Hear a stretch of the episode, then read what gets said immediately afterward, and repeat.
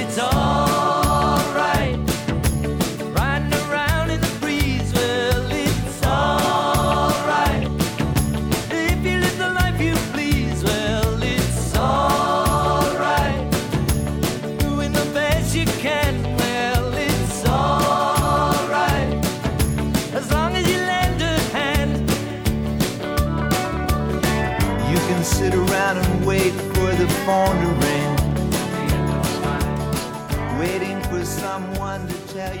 Hello, everyone. This is Michael Volkov, and this is episode 148 of Corruption, Crime, and Compliance. And our episode today is a review of the Novartis and Alcon FCPA enforcement action.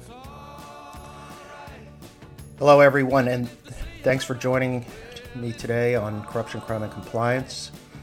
Uh, before we get started, here's a word from our sponsor, Steele Compliance Solution. Steele Compliance is the global leader in compliance and ethics management. Steele's compliance and ethics platform is comprehensive, robust, and easy to use to promote a company's culture of compliance. Steele partners with the world's largest, most respected companies to deliver compliance products and services that help organizations embrace a culture of compliance while protecting their brand. Building an ethical culture is a complex undertaking that requires a detailed understanding of the global compliance environment, considerable time, and specialized expertise. Steele's end to end ethics and compliance platform is designed to provide compliance officers with the solutions they need to proactively address changing regulatory and reputational risks. Steele's ethics and compliance automated platform offers critical functions designed to promote a speak up culture to advance employee engagement, reporting, and incident management, investigate promptly and fairly potential incidents to ensure compliance with your organization's code of conduct and applicable laws and regulations, including anti corruption, anti money laundering, antitrust, sanctions, cybersecurity, and data privacy. Manage your organization's compliance policies and procedures to ensure that policies are updated and disseminated effectively so that employees understand your organization's compliance requirements. Educate and engage your organization to promote understanding and how your compliance program applies to day to day operations. And evaluate and monitor your organization's business partners, vendors, suppliers, and customers to mitigate risk and ensure adherence to your organization's ethics and compliance requirements. To learn more about Steele's compliance solutions, please contact us at email steeleglobal.com or call 415 692 5000.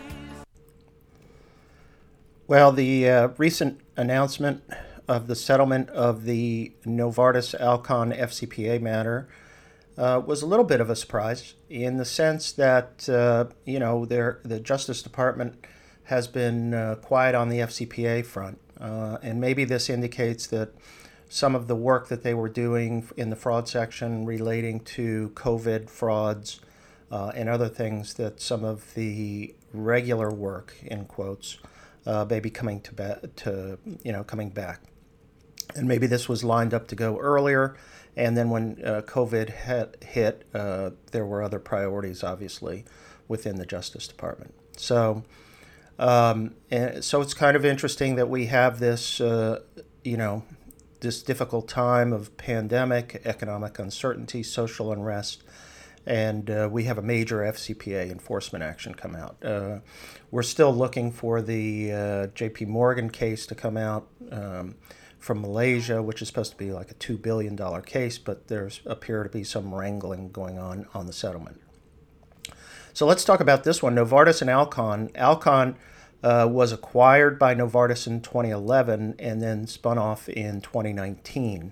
So this relates to the time period when Alcon was a Novartis uh, subsidiary and the misconduct continued.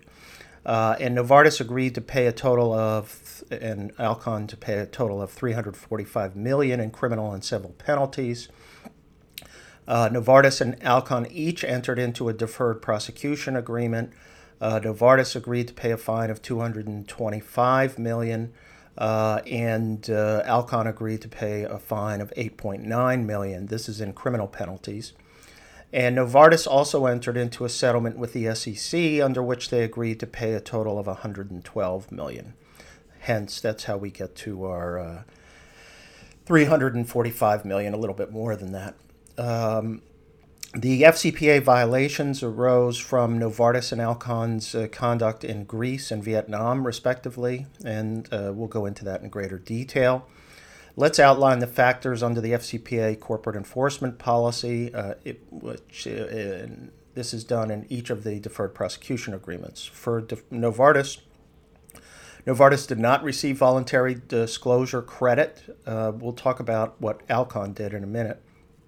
Uh, Novartis received full credit for its cooperation. Uh, they conducted a thorough in- internal investigation. They made fi- uh, factual presentations to DOJ, produced a lot of documents, and also, you know, were able to navigate the foreign data privacy laws.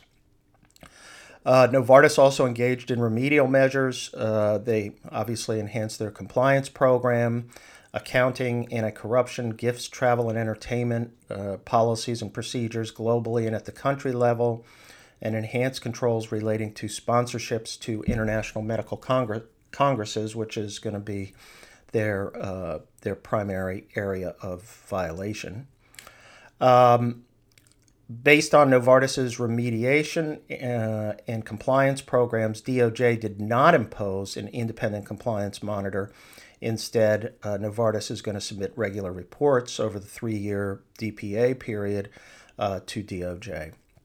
Uh, and they also uh, noted and uh, is that Novartis is a recidivist in the sense that uh, Novartis resolved FCPA accounting allegations with the SEC relating to similar conduct in China in March of 2016. So, given the cooperation and remediation credit, but because Novartis was a recidivist and involved in similar conduct, DOJ awarded Novartis a 25% deduction from the midpoint, not as not as usual from the bottom of the applicable sentencing guideline range. So this probably had an impact of at least, I would say, 10 to 30 million at least. Uh, Alcon did not receive voluntary disclosure credit because uh, its disclosure was untimely and was made under imminent threat of disclosure to DOJ. In other words, uh, somebody else was going to come in and they were aware of it and uh, they rushed into DOJ uh, and to try to beat them. Um, Alcon received full credit for its cooperation uh, including conduct of a thorough internal investigation, factual presentations, and navigating foreign data privacy laws. Um, in terms of the remediation, everything was about the same as noted for Novartis, except there were site visits, audits, and risk assessments. Uh, and they also noted here that they terminated high level executives and disciplined other employees. Uh, and terminated its relationship with the third party distributor, who we'll talk about in a little bit, involved in the illegal conduct. And uh, DOJ, again, no independent compliance monitor for Alcon. Um, and uh, they noted that it was serious conduct occurred over a three year period and involved senior level executives. So DOJ, though, unlike Novartis, gave Alcon a 25% deduction from the bottom of the applicable sentencing guideline range. In other words, they because they were not a recidivist like Novartis, they got a, a bigger break. So they're 8.9 million uh, settlement. Okay, um, so let's go through uh, the bribery schemes. They're actually there's a, they're chock full of lessons learned, which I'll tell you about later, uh, and we'll outline those. Um, but one thing that's clear to me is Novartis is, has an incredibly weak corporate culture of compliance. I mean, the fact is that they had this 2016 violation, but remember, domestically, they've been under the gun for False Claims Act and anti kickback prosecutions. Um, and they have a real compliance and culture problem, whether it's domestic or international. Uh, and whether Novartis has made real and significant changes to its culture, uh, we shall see. Uh, it'll be clear if something if if they stay off the radar screen for the next few years. So the first area where uh, the, probably the bulk of the conduct involved Novartis Greece uh, between 2012 and 2015. Uh, Novartis bribed the healthcare professionals at the government-owned hospitals and clinics in Greece. Uh, and the way they did this was they used uh, travel and sponsorships to international medical con- congresses which we've talked about at length in other contexts, is a huge risk for pharma and medical device companies. There were events that were held uh, in Europe uh, and events that were held in the United States. Uh, and they uh, sponsored and sent the people uh, there, medical officials, healthcare officials, um, all in the with the intent to increase the prescriptions they wrote for Lucentis, uh, which is used to treat macular degeneration of the eyes. So. Uh, the medical congresses were order, organized by various medical associations, and in sponsoring them, Novartis paid the costs for attendance, airfare, hotel accommodations, and registrations fees, and the cost per individual healthcare professional was approximately 6000 per event. Now, uh, of course, Novartis had policies which was uh, you know, for sending healthcare professionals, but the sales employees uh, circumvented those and paid uh, for these uh, fee for these uh, sponsorships to you know increase the uh, prescriptions for Lucentis. And the way they did it was they identified relevant healthcare professionals based on their propensity to prescribe Lucentis and then quote unquote invested in them. What's incredible about this case is the amount of documents where it's just blatantly upfront in business planning uh, in the way that uh, they targeted these physicians, paid them, and then held the physicians accountable by monitoring how many prescriptions they were writing. And then there were certain physicians who had a lower potential and they would not receive any quote unquote investments. So Novartis's corrupt intent was well documented. As an example, on September 27, 2012, the Lucentis brand team met to discuss sales strategy in Greece, and the minutes of the meeting has an a specific reference to quote unquote increased pressure in HCPs, HCPs being healthcare professionals. And, uh, and indicated that healthcare professionals, quote, must understand that their participation in specific congresses in the United States and Europe will be canceled if sales performance is not improved significantly. Conversely, the minutes indicated it would withdraw sponsorships based on poor Lucentis sales performance, meaning how many prescriptions the doctors wrote.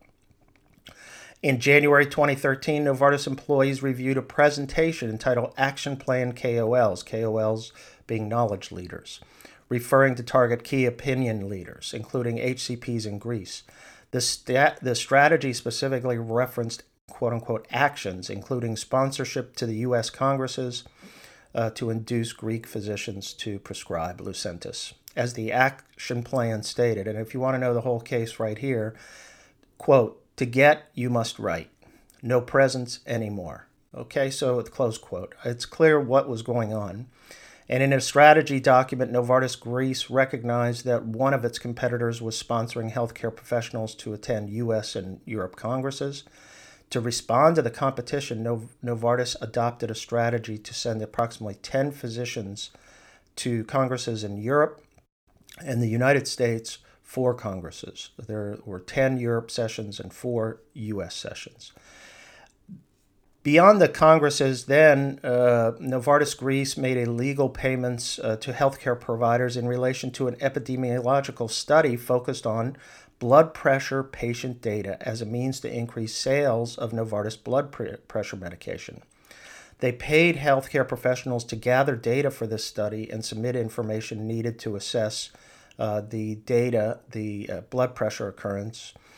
And these payments were made without regard to whether or not the healthcare professionals provided the information. They had to complete necessary forms as part of the so called study. This was not a formal clinical study, this was a post approval study.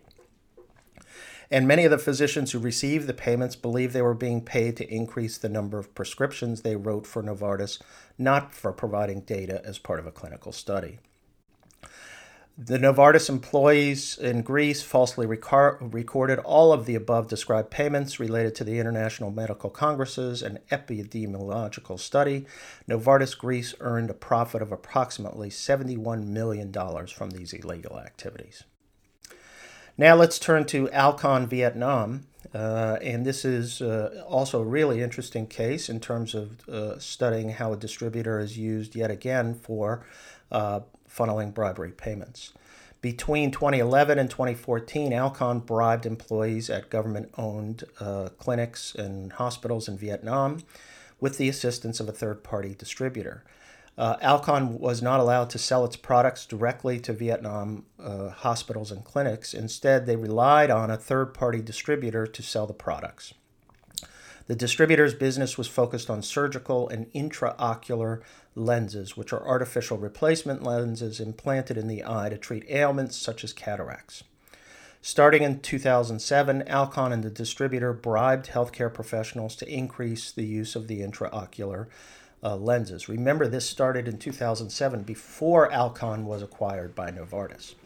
The bribery scheme was carried out with the knowledge of senior level executives in Singapore and Vietnam, and a total of 35 healthcare professionals, doctors, and nurses were identified for bribery payments. Uh, and they were calculated, uh, the bribes were calculated based on a flat fee per item ordered. In other words, the more lenses you ordered, the more uh, your bribery payment would go up using uh, a false uh, nomenclature, calling it a consulting program, Alcon and the distributor made bribery payments to healthcare professionals to uh, induce these increased sales. Uh, Alcon employees in Vietnam reimbursed the distributor for up to 50% of the corrupt payments by false expenses attributed to consulting, marketing, and human resource expenses. Alcon paid the reimbursement by credit notes to the distributor's accounts. Another warning sign the use of credit notes as a way to uh, funnel bribery payments. In a July 21, 2008 document, the bribery scheme was targeted to influence doctors and nurses. Here again in the doc, in, in the documents themselves, which are cited in the statement of facts. Quote, doctors in the consultation room, doctors in the exam room, nurses in the consultation room, and the chiefs of the operating rooms in two specific eye hospitals in Vietnam. They listed who exactly they were going to target to influence. At its peak in 2011, Alcon paid approximately 200 healthcare professionals under the consultancy program. The scheme continued after Novartis acquired Alcon in 2011. And that's the key point. Novartis acquires Alcon and the scheme keeps going on. Alcon earned over 8 million in profits as a result of the bribery scheme. Some other interesting uh, country uh, conduct to look at Novartis, South Korea. As part of the SEC settlement, it did not make it into the DOJ settlement. Novartis also agreed to improper conduct in South Korea and China, and we'll talk about China also. Between 2011 and August 2016, Novartis Korea employees made corrupt payments to healthcare professionals to increase prescriptions and sales of Novartis products. One scheme to make the improper p- payments was disguised as payments made for purported medical journal activities arranged by a third party vendor. Healthcare professionals were paid to participate, for example, in roundtable meetings organized by a medical journal. The healthcare professionals were paid honoraria ranging from 268 to 447 per event, and the amount of fees paid to the uh, healthcare professionals averaged $2,250 per journal. Novartis uh, Korea paid the medical journals, and you may think this is going to be a small amount, and l- listen to this, paid the medical journals over 16.2 million between 2011 and 2015, some of which was passed on to the healthcare professionals as honoraria uh, honoraria. In 2017, Korean regulators imposed an administrative fine for these activities totaling approximately 50.3 million and suspended Novartis activities for 3 to 6 months. Uh, in another scheme, Novartis Korea sales managers and employees paid sponsorships for H for healthcare professionals to go to international medical conferences. Uh, between uh, 2011 and 2016, Novartis Korea provided funding for 2,032 healthcare professionals to attend 381 international conferences at a cost of $7 million. Of those conferences, 645 healthcare professionals attended 112 conferences in the U.S. at a cost of approximately 2.5 million. Novartis Korea falsely recorded these payments on its book and, books and records. And in yet another scheme, Novartis Korea employees in neuro, the neuroscience business unit devised a local non interventional cl- clinical study with 17 pre selected healthcare professionals in order to influence them to purchase uh, Novartis products. The study was organized in May 2013 through a local medical journal with Novartis Korea providing the list of healthcare professionals to participate, and they Novartis falsely reported the expenses as advertising. Finally, Novartis China, and this is not a bribery, uh, uh, but for any accounting geeks out there, uh, including myself, uh, Novartis China uh, was an accounting errors or books and records issue, and uh, that boiled down to revenue recognition. In 2011, Novartis acquired Alcon. From 2013 to 2015, Alcon placed surgical equipment at hospitals or clinics uh, for no or little money down in exchange for contractual assur- assurances that those hospitals or clinics would either pay for the equipment or finance it over several th- years through payments associated with the purchase of Alcon intraocular products. This business practice was in place when Novartis acquired Alcon and used to facilitate long term relationships with its customers. And this is not an unusual uh, occurrence. You see it in other, indus- uh, other medical device uh, sectors where companies may provide equipment for free or at low cost as a way to get to get their leg in the door or their foot in the door and then uh, use that as a means to leverage let's say product sales that go with the equipment so starting in 2013 alcon called these arrangements uh, equipment financing arrangements efas and certain managers used an aggressive sales technique and at times falsified documents in order to enter into these EFAs. Novartis started accounting for Alcon's EFAs as finance leases or sales, recognizing revenue up front at the time of the placement. In other words, do you, rev- do you recognize the revenue at the time you place the equipment into the facility, or uh, uh, do you do you re- recognize the revenue along the years where financing payments or additional payments are made on top of sales prices for products. So, accounting controls here were inadequate to ensure appropriate accounting treatment of the EFAs. And in late 2015, a new management team of Alcon conducted a comprehensive review of the equipment program. Uh, the on site check was completed in the summer of 2016, and they found numerous control deficiencies including lack of formal signatures. Some pieces of equipment were not located, and some equipment was obtained through forged or false contracts. Uh, and Alcon's EFA program was repeatedly cited by internal audit and compliance reviews for control deficiencies, and efforts to remediate the program were never successful. Even though they had all these uh, identified problems with it, the problems in the accounting department uh, in the books and records continued on.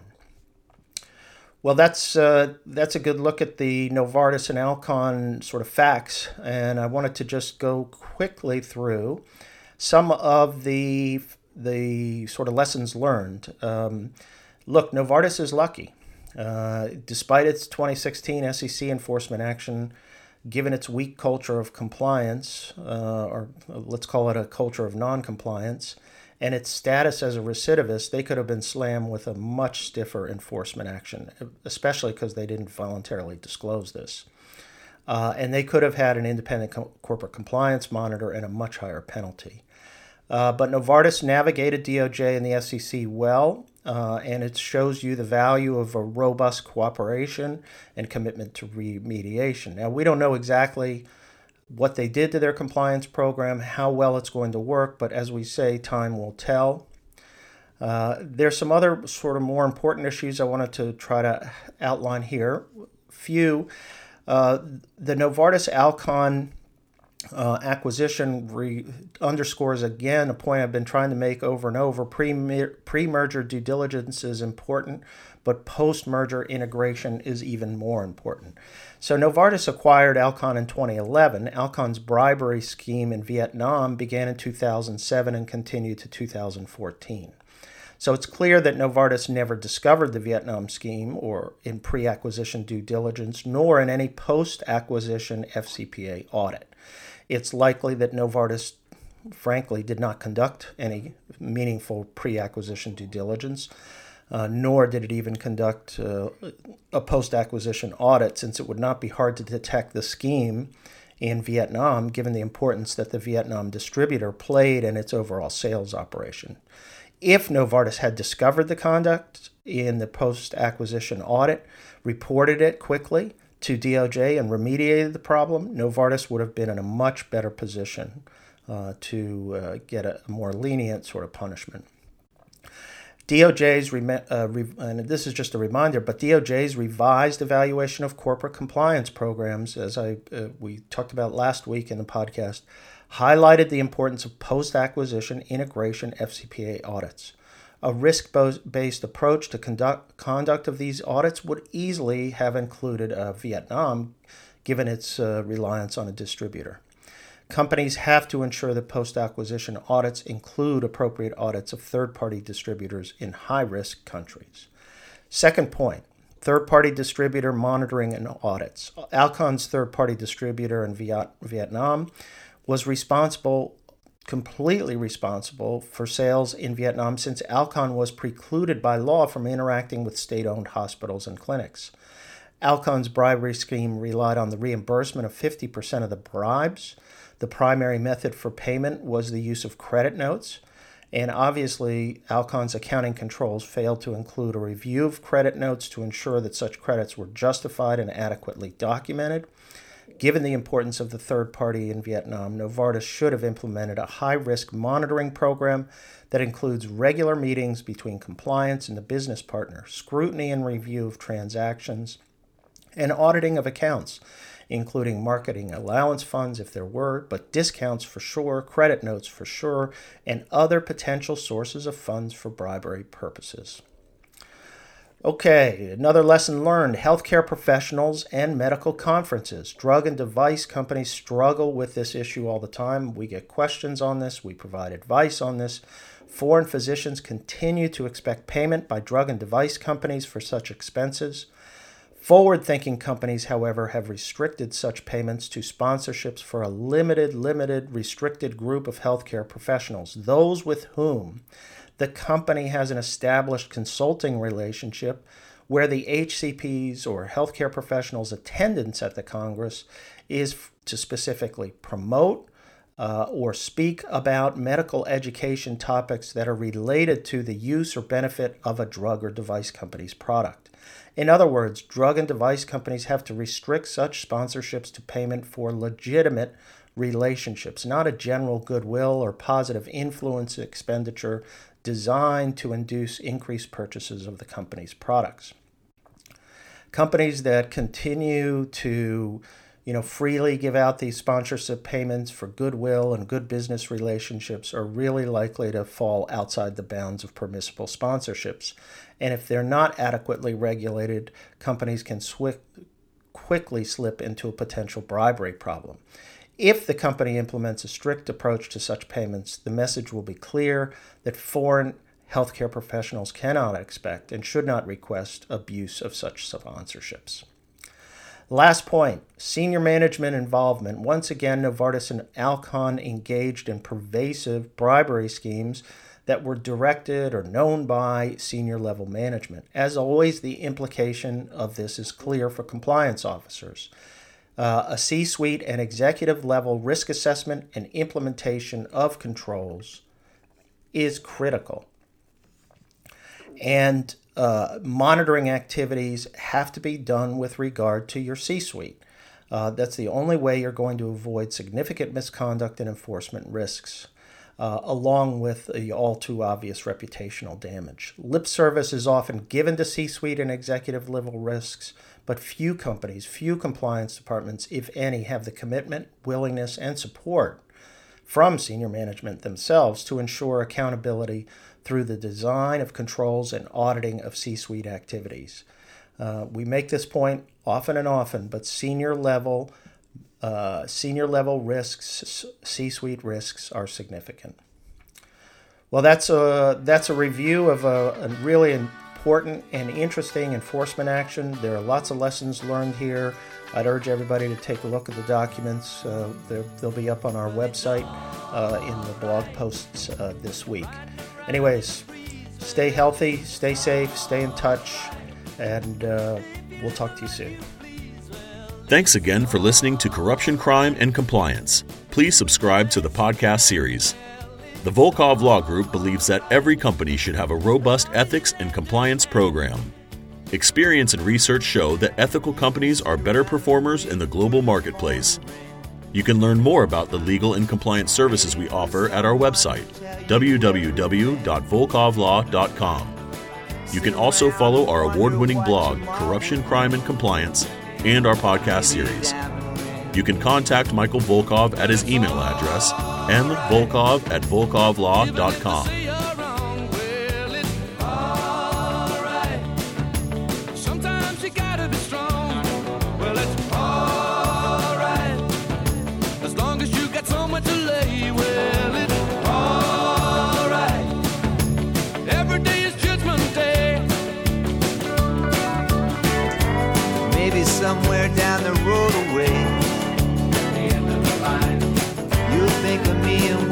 where I am these days.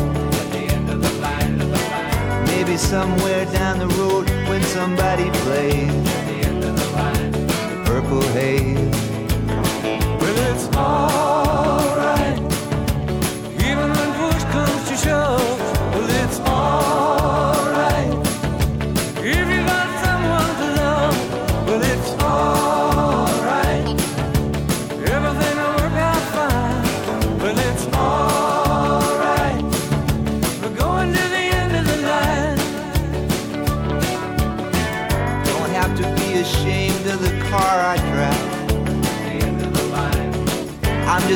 glad to be here, happy to the line.